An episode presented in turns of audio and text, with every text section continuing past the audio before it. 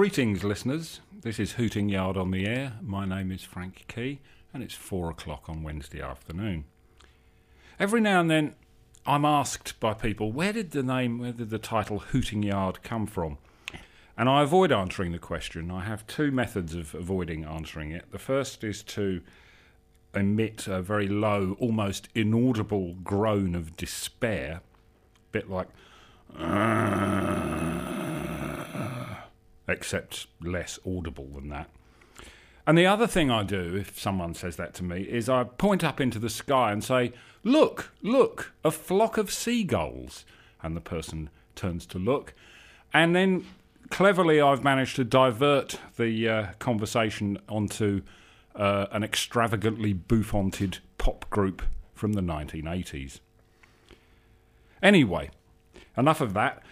2 weeks ago on the show, I read a story entitled Some Ponds, a Hotel, the Hollyhocks. This story is called Some Hotels, a Hollyhock, the Ponds. 1. Some Hotels. There are 7 hotels. Their names are Crone, Crustacean, Flask, Infection, Miasma, Unbearable and Vagabond. Each is built of cheap and rusty metal and perched on the edge of a precipice. There are 7 precipices, over each of which a scientist of note has plunged to a watery death during the past 2 weeks. In chronological order, those who plummeted were a botanist, a physicist, a phrenologist, an orologist, a laboratory git, a bacteriologist, and an unspeakably mustachioed vivisectionist. Each had been a paying guest at one of the hotels, though none of them hurtled over the precipice upon which their own hotel teetered. The phrenologist, for example, breakfasted upon porridge in the Hotel Miasma, then threw herself from the pocked and crumbling cliff face adjacent to the Crone Hotel. Or was she pushed? It is in hope of answering this question that the indefatigable Hungarian detective Bülent Hellbag has trudged onto the scene. He is 7 feet tall, sports a raffish wind cheetah, and has booked into all 7 hotels within the space of half an hour using a variety of aliases and disguises. At the Infection Hotel, he is known to the desk staff as Mr. B. McGrooge, a Scottish safety engineer of sober mien and modest wealth, his only luggage a small orange tote bag. At the Hotel Vagabond, he has them convinced that he is Baron Glub von Glub, a fanatical winter sports enthusiast, lewd and boisterous, who displays a fine array of bobsleigh championship medals upon his turquoise tunic. For these, and for his 5 other identities, Detective Hellbag has all the required documentation: forged passports and letters of transit, doctored photographs, beetle diagrams, and other seemingly personal paperwork. At 4 p.m, firmly established in all 7 hotels, he is to be found pasting a piece of blotting paper at head height to the outside wall of the Crustacean Hotel laundry room. Such attention to detail is the mark of the great detective, and Hellbag is in no doubt as to the sheer magnitude of his ratiocinative genius. As ever, he has imposed upon himself a strict timetable for solving this case. He is confident that he can wrap it up within 48 hours. Indeed, such is his arrogance that he has overlooked one startling fact. The major domo at the Hotel Unbearable is Hellbag's brother Rolf, whom he has not seen for 10 years. The last time they met, in vegetation and in awe, they made a handshake last for hours. Then, 2 days later, Rolf was sentenced to hang for the brutal slaying of a loopy cop's ship's captain, whose skull he smashed to pieces with a stolen Windigo. 2. A Hollyhock. The most luxurious of the hotels is the one beginning with B. Its tremendous gardens, festooned with foliage, were until recently tended by a retired cake person whose glaucoma and rickets gave him increasing jip. Following a series of incidents involving his shark, or his cardigan, he was... I'm sorry, none of the hotels has a name beginning with B. I'll start again. 2. A hollyhock. The least repugnant of the hotels is the one beginning with F. Its gardens are neither tremendous nor foliage-riddled, nor tended by a half-blind, shark-owning person of cake. Indeed, it can hardly be said to have a garden at all. The floor of the lobby is covered in soil or mud, and ridiculous chaffinches witter from the rooftops, but the only foliage to be seen in the Flask Hotel is a huge cement hollyhock in the dining room, placed there by a permanent resident, Imber Sedge by name, whose often truculent gob ill befits a man of the cloth. Cleverly concealed atop the very pinnacle of the cement hollyhock is a sliver of Pugsley, imbued with monstrous properties. It is at once refulgent and calcareous, dismaying and arcane. In years past, those who sought to possess it had had their heads boiled. 3 weeks ago, the surly Imber Sedge implanted the hollyhock in the hotel which he called home and proceeded to paint it with a thick impasto of gaudy colours. He had stolen the paint from a wooden hut next to one of the nearby ponds, not realising that in doing so he was burgling the nerve centre of Rolf Hellbag's frantic and unholy criminal schemes. Within days of Sedge's theft, a stench of vinegar hung in the air about his head, and his tongue grew furry. 3. The ponds. On Wednesday, Bülent Hellbag toured the nearby ponds. His Bakelite satchel contained the tools of his trade: an adze, brooches, chalcedony, a dubbin tray, experimental poultices, fontoons, gewgaws of every description, hat paste, illegal spode, a javelin, caca, lettuce, monkey puzzles and night soil, old gas, potato peel, quartz, recent newspaper cuttings, stigmata, a tapeworm, uncanny torchlight, vestiges of trouser, wild goo, a xiphoid rug, Yorkshire pudding and zibeline. He knew his onions. The wind came in from the sea, echoing with the wails of the ghosts of perished scientists. Hellbag placed his satchel on a knot of furs and carefully untied the rope with which he had bound the massive cement hollyhock to his body. Easing it to the ground, he spat and spat and spat. Then he hurled the hollyhock into the deepest of the 26 ponds. Preening in the drizzle, Hellbag congratulated himself on another case successfully concluded. Minutes earlier, a ferocious pack of half-starved brontosauruses had been unleashed from his brother Rolf's laboratory in the cellars of the Hotel Unbearable. As the great detective puffed on a cheroot, they lurched over the brow of the hill, lumbering towards him, relentless and vast. 4.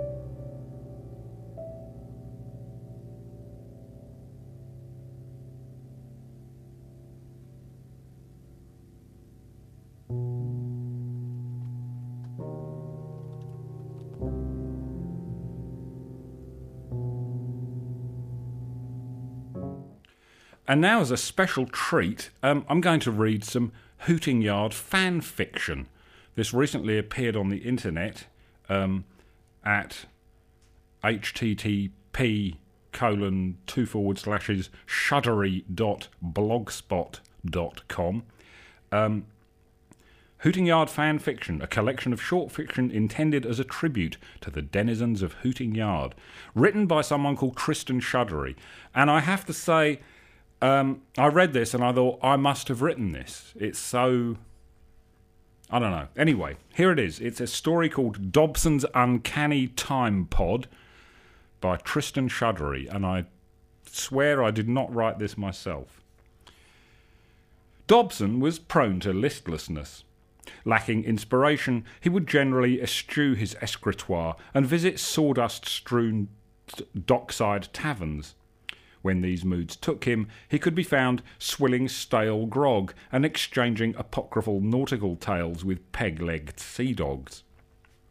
Indeed, it was under such circumstances in the Arctic port of Murmansk that Marigold Chew once again located Dobson and bade him translocate to climes more pleasant.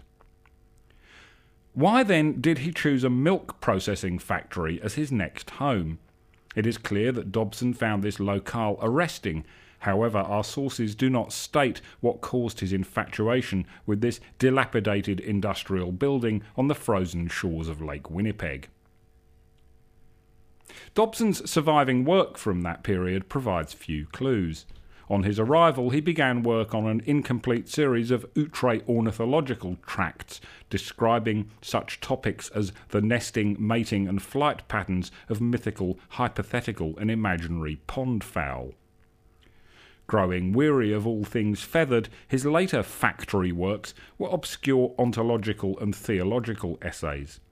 Fragments of a treatise comparing the theories of Trebizondo Culpepper with those of Goon Fang and Tundism suggest that Dobson's mood was becoming more introspective than usual. None of these texts provide any clues as to the purpose for Dobson's seclusion. Even the hellishly rigorous Concordance Dobsonia merely ums and ahs around these most perplexing issues. It is likely that our sorry state of ignorance would have persisted were it not for a single remarkable discovery made on the eve of St. Bibania's feast 5 years ago. A weed-festooned pod was dredged from the tidal basin of the Great Frightening River. It was taken to the Institute for the Study of Uncanny Pods, part of the university at or near Ack, where Professors Bindweed and Tadaki stripped it of its maritime encrustations. The professors' pointy tungsten tweezers removed barnacles and kelp, eventually revealing a glimmering metallic lozenge-shaped pod. Further studies revealed that the container was made from an alloy of tin and zinc with gaskets of gutta percha. On what the professors assumed to be its front could be observed an heraldic device, a plummeting cormorant traced in cerulean bip. Such was the quality of this pod's construction. The pod scientists opined that it could have withstood the lashings of the frightening river for another 100 years before succumbing to its icy waters. It was sealed with monstrous welds and required the combined might of the village wrestling team to rend it asunder. Finally, the uncanny pod's contents were exposed. It contained a single burlap gunny sack, which in turn held a collection of scrawlings, knick-knacks and bitty-bobs. The professors had discovered a trove of original Dobsonia. They found unsent letters to legendary luminaries, unaccepted invitations to campanology conventions, incomprehensible drafts of unpublished pamphlets, empty files of gack and goop. More importantly, they discovered answers to all pertinent questions about Dobson's lonely vigil in a milk evaporation plant on the western shore of Lake Winnipeg. Questions such as, what eerie phosphorescence lured Dobson to his industrial retreat? How did he write with naught but a tilly lamp to illuminate his scribbling? From which spigot did he eke sustenance over the long frost-bitten nights? Why did he then need to steal evaporated milk cans, and what possessed him to weld them into a pod? From whence did he obtain his welding gear? What possessed him to take his few remaining possessions and seal them in that pod? And how did that pod, having been sealed, come to be sunk beneath the treacherous waves of the Great Frightening River, the river upon which I plied my trade as the dredgemeister all those years ago? I now know all of the answers to these questions, plus many more which would no doubt befuddle your puny mind were I even to pose them. If you were to glimpse but once at the Dobson Trove, which has been entrusted to me as curator, all this and more would be made plain. But you shall never see the treasures of which I speak, They are interred within the locked display cabinet in the basement of the museum at or near the gruesome copse at Ack. The museum will be forever closed and barred to you, for you are a landlubber and have been judged unworthy of its secrets. Be gone.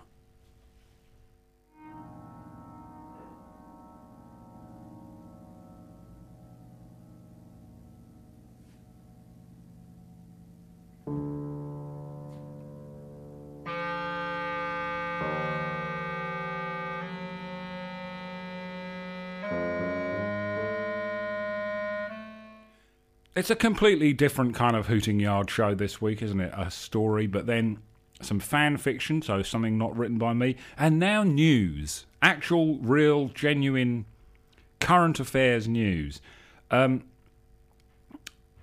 This is... the only problem with this is that it's news from Sweden, and I must apologise in advance for the no doubt appalling nature of my pronunciation of Swedish words. But there's a sort of poetry to this that is quite remarkable. Basically, what happens is there's a town in Sweden where every Christmas or before Christmas they make a giant goat out of straw and put it up in the market square. And I'm going to tell you what happens. And this is entirely true. The strange history of the Gävle goat began in 1966. A man named Stig Gavlin came up with the idea of making a giant version of the traditional Swedish Yule goat of straw and placing it on Castle Square in central Gävle. On the 1st of December 1966, the 13-metre-tall, 7-metre-long, 3-tonne goat stood on the square. At the stroke of midnight on New Year's Eve, the goat went up in smoke. The perpetrator was found and charged with vandalism. In 1967, the goat was left unmolested. In 1968, the goat was again left unmolested. In 1969, the goat was burned on New Year's Eve. In 1970, the first goat burned 6 hours after it was erected. 2 heavily intoxicated youths were tied to the crime. With contributions from several donors, the goat was rebuilt, this time of reeds.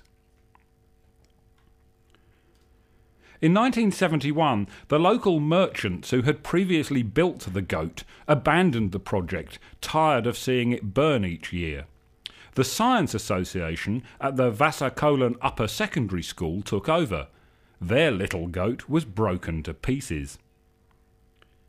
In 1972, the goat collapsed due to sabotage. In 1973, the goat's fate is unknown. In 1974, the goat burned down. In 1975, the goat's fate is unknown. In 1976, a car crashed into the goat. In 1977, the goat's fate is unknown. In 1978, the goat was broken to pieces again. In 1979, the goat was burned before it was even put together. A new one was built and treated with fireproofing, but was later sabotaged and broken to pieces. In 1980, the goat burned down on Christmas Eve. In 1981, the goat was spared. In 1982, the goat burned down on St. Lucia's Day, the 13th of December. In 1983, the goat's legs were broken off. In 1984, the goat burned down on St. Lucia Eve. In 1985, the 12.5-metre-high goat first made the Guinness Book of World Records. It burned down in January. In 1986, the local merchants took over building the goat again. From this date on, 2 goats are built each year, one by the merchants and one by Vasaskolan Upper Secondary School. The big goat was burned down the night before Christmas Eve. In 1987, the goat was carefully treated with fireproofing. It still burned down the week before Christmas. In 1988, the goat was spared. Its survival was now included on British betting lists. In 1989, the goat burned down before it was even built. A public collection was taken up and a new goat was built, which burned down in January. In March 1990, another goat was built for the premiere of the film Black Jack. In 1990, the goat was spared. Many volunteers guarded it. In 1991, the goat was accompanied by an advertising sleigh, which turned out to be an unauthorised construction. It burned on Christmas Eve morning. It was rebuilt to be sent to Stockholm in a campaign to stop the closing of the 114 Regiment. In 1992, the goat burned after 8 days. The Vasaskolan goat burned the same night. It was built again, but burned again on the 20th of December. The starter of all three fires was arrested. In 1993, the Vasaskolan goat made the Guinness Book of World Records, measuring 16 metres high. It was spared this year. In 1994, the goat was spared. In 1995, the goat burned down on Christmas Day morning. It was rebuilt for the town's 550th anniversary. In 1996, the goat survived. For the first time, it was monitored by a web camera. In 1997, the goat survived with minimal damage by fireworks.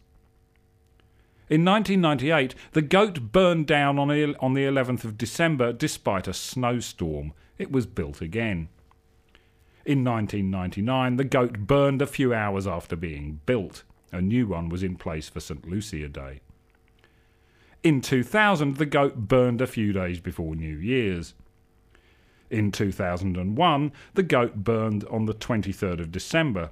The starter of the fire, a 51-year-old man from the United States, was arrested. In 2002, the goat survived. In 2003, the goat burned down 2 nights before St. Lucia Eve.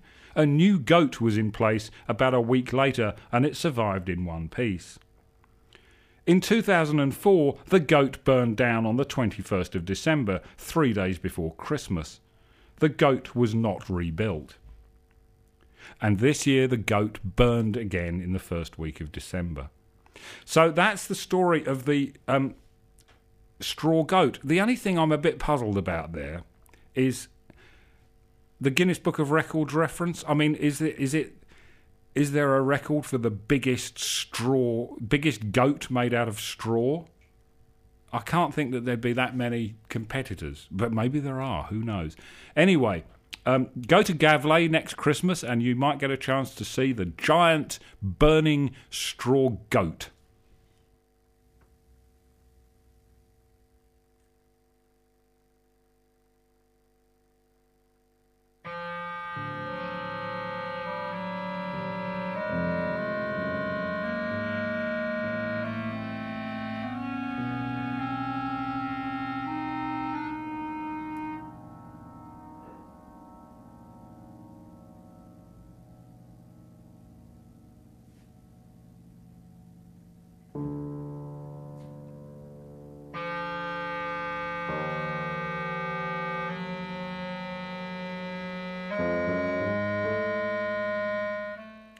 Christmas is coming, of course, and you may, unlike me, you may want to go and do some Christmas shopping and buy presents for people. Here's some good self-help books that you might want to pick up. You know, the self-help section in bookshops are getting bigger and bigger and more titles. These ones I recommend. Teach Yourself Petulance. Mucking About for Fun and Profit, An Idiot's Guide to Moral Turpitude, Fecklessness Made Simple, Learn to Doze in Just 24 Hours, How to Be in a Bad Mood, Lassitude the Easy Way, Making a Fool of Yourself for Dummies, An Idiot's Guide to Social Gaffes, Bluff Your Way to Pomposity, 5 Simple Steps to Lying Around Aimlessly, Tomfoolery Made Simple, Teach Yourself Frowning, Make Your Own Faux Pas, and my favourite, The 7 Habits of Craven and Wretched People.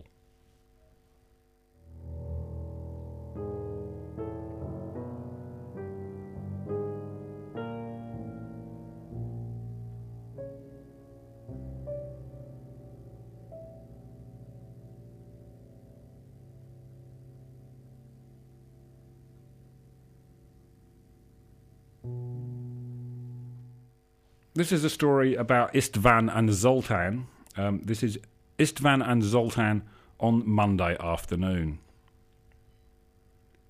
"Crikey!" exclaimed Istvan. "What in the name of heaven is that?" His twin brother Zoltan looked up from the book he was reading. "Istvan, calm down," he drawled.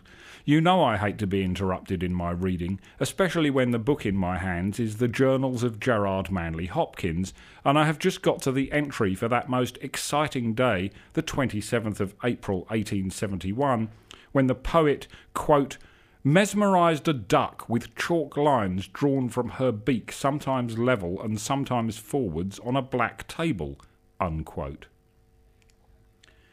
"How on earth can you immerse yourself in the prose of a Victorian Jesuit," screeched Istvan, "when I am about to be waylaid by a preposterously complicated mechanical contraption somehow imbued with almost human malevolence?" Zoltan yawned. "I've long been fascinated by Hopkins," he averred. "Incidentally, were you aware, O twin, that the nuns whose drowning was commemorated in that majestic poem The Wreck of the Deutschland lie buried in St. Patrick's Roman Catholic Cemetery in Leytonstone, East London, and that I have placed flowers on the grave? Peonies, I recall, or mayhap they were pinks or pansies." "Eek!" yelled Istvan. Zoltan cast his eyes in the direction indicated by the frantic gesticulations his twin brother made to compliment his frightful eek. "Golly!" gasped Zoltan, his eyes popping. For trundling at inhuman speed towards Istvan was a monstrous steam-powered engine, bulky and strange, built of tungsten, titanium and tin, and seemingly alive with a perplexing array of hooters, levers, flaps, nozzles, chains, bleepers, consoles, claxons, chocks, struts, decoy shields, Coddington lenses, batteries, prongs, bits of corrugated cardboard and Mackenzie beams. It was the indigestion machine.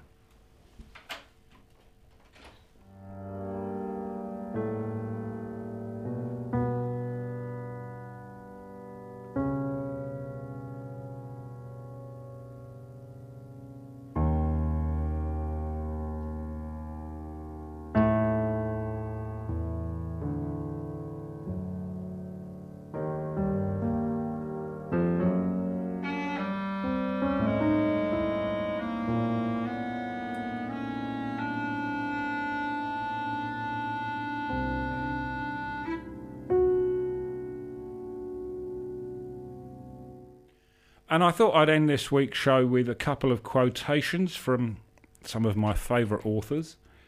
Lafcadio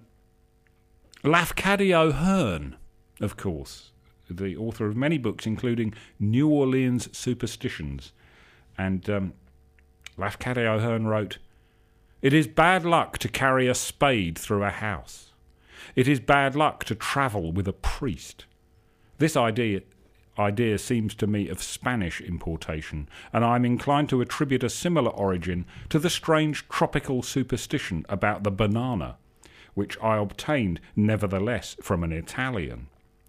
You must not cut a banana, but simply break it with the fingers, because in cutting it you cut the cross. It does not require a very powerful imagination to discern in a severed section of the banana the ghostly suggestion of a crucifixion." And that's all we have time for this week. Don't cut any bananas, and I'll be with you again for more prose and stuff next week. Bye-bye.